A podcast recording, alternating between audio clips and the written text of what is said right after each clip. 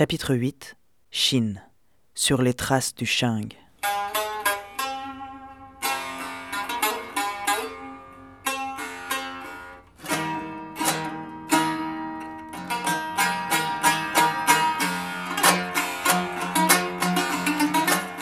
Cette frontière chinoise est la dernière frontière de mon voyage. J'ai le sentiment d'avoir passé un point de bascule. Au devant, c'est l'immensité. L'immensité d'un pays d'abord, mais aussi l'immensité du fossile linguistique qui me sépare désormais de la plupart des personnes que je rencontre. L'accordéon reste-t-il le passeport universel de mon voyage? Rien n'est moins sûr. À Kashgar, la première ville après la frontière, au cœur du pays ouïghour, je n'ai pas réussi à me faire comprendre de musiciens qui ont tenté de me rançonner 500 dollars après avoir enregistré leur musique. J'ai réussi à négocier l'enregistrement à 100 dollars, mais cela m'a demandé de rester une semaine de plus dans la ville à jouer des tubes français dans la rue pour enflouer les caisses.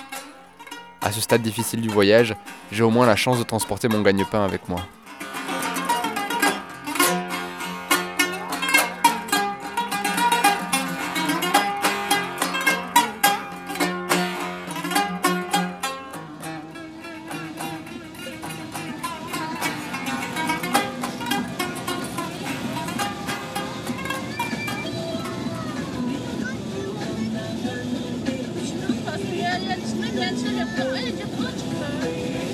Au terme d'un périple d'une semaine en minibus à travers le désert du Taklamakan et le plateau tibétain du Qinghai, je parviens à rallier Xi'an, le terminus historique de la route de la soie.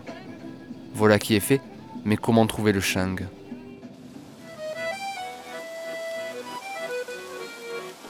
Le Shang, l'ancêtre de l'accordéon. Cet instrument chinois multimillénaire qui fut expédié en Europe il y a à peine 300 ans par un missionnaire français épris de musique chinoise. Cet instrument à l'apparence bien étrange avec son réservoir et ses 20 à 30 tuyaux, basé sur un principe à l'époque assez méconnu de nos luthiers européens, la production de sons par vibration de lames de bois ou de métal. Cet instrument étrange, qui une fois étudié sous tous ses angles, a mené à la création d'un autre instrument encore plus étrange peut-être, l'accordéon. Cet instrument, le shang, dont je suis toujours à la recherche. Il paraîtrait qu'à l'est de la Chine on en joue un peu partout, qu'il en existe autant de variantes qu'il y a de villages, et que j'ai à peu près autant de chances de tomber dessus que de trouver un synthétiseur dans un mariage ouzbek. On m'oriente en particulier vers le Guizhou, une région de montagnes brumeuses où vit un peuple étrange et fascinant, les Miao.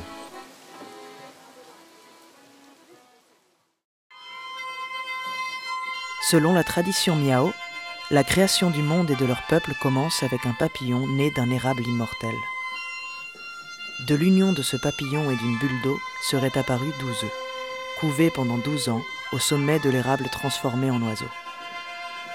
Ces douze œufs auraient donné naissance au dieu de la foudre, au dragon, au buffle, au tigre, à l'éléphant, au serpent, aux mille pattes, à l'homme et à la femme. Les Miao pensent qu'une âme anime toute chose de la nature et que tous ces esprits agissent en bien comme en mal sur la destinée de leur peuple.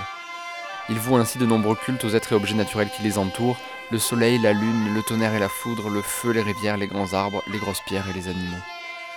Dans les villages miao, la pratique de ces rituels est encore assez courante et régulière, et je crois comprendre qu'ils utilisent le shang comme médiateur dans leurs échanges. Je suis arrivé à Langdé au 12e jour du festival Jaolong, l'appel des dragons. Ce festival de 13 jours n'est visiblement organisé que dans le besoin, à intervalles irréguliers, une année de pauvres récoltes, de manque de pluie ou encore de mortalité infantile. L'objectif est de rappeler les dragons qui se sont retirés dans les montagnes parce que les hommes ont négligé de leur faire des offrandes, pour qu'ils reviennent et protègent le village, ses enfants, ses champs et ses animaux. Tout a commencé aux alentours de 15 heures, lorsque deux villageois tout à fait ordinaires sont venus accrocher un gong à l'arbre au centre de la place du village. Dans un grand fracas, ils ont soudain commencé à jouer de manière régulière et continue. Je ne le savais pas encore, mais j'assistais aux prémices d'une danse collective ininterrompue qui allait réunir tout le village et se terminer au milieu de la nuit, c'est-à-dire une dizaine d'heures plus tard. En premier, un petit groupe d'hommes, vêtus de tuniques noires et portant chacun autour du corps une extraordinaire ceinture de serviettes de toilette de toutes les couleurs, se met lentement à tourner autour du gong. Trois pas vers la gauche, trois pas vers la droite, en rythme. Puis un groupe de femmes aux tuniques à fleurs brodées portant de magnifiques coiffes en argent surmontées de fleurs et d'oiseaux finement sculptés, se joint à son tour à la danse.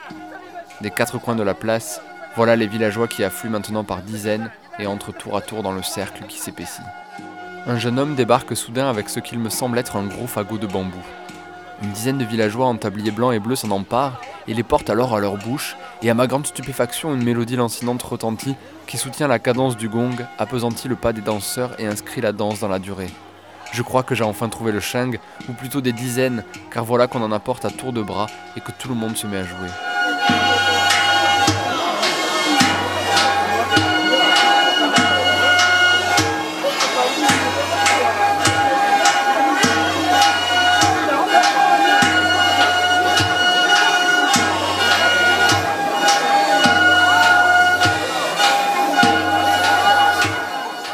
Cortège s'épaissit d'heure en heure et la foule de spectateurs se fait dense.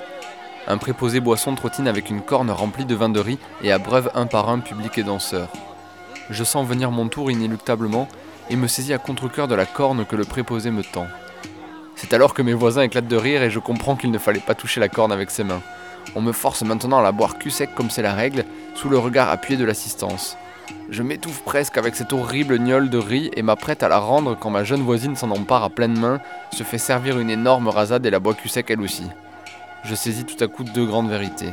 1. Sous couvert d'histoires de dragons, d'érable immortel et de serviettes, cette flopée de festival sert avant tout à écouler la production annuelle de vin de riz. Et 2. Les miaos ont coutume de déclarer leur flamme au cours de leurs festivités. J'ai intérêt à garder ma voisine à l'œil.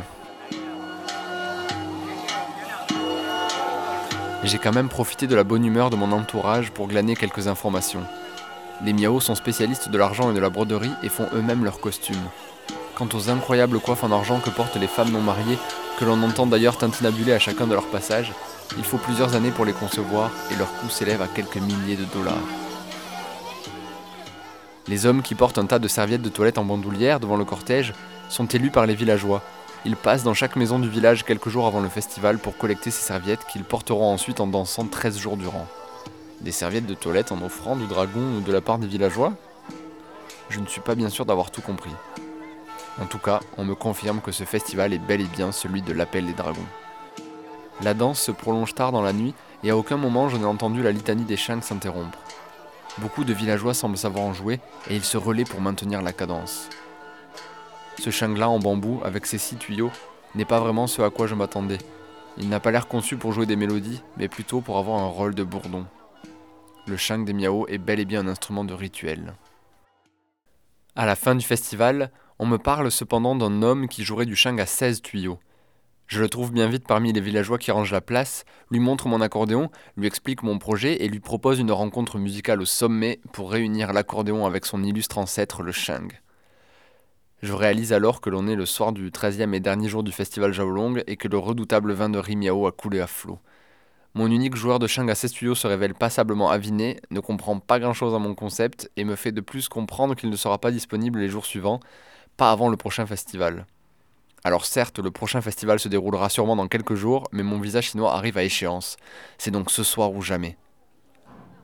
Avec gentillesse, mon nouvel ami musicien un peu ivre m'invite sur sa terrasse surplombant la place du village. Nous sortons nos instruments et je mets en place le micro. Voilà donc comment mon voyage en accordéonistan s'est terminé, dans un couac de vin de riz final.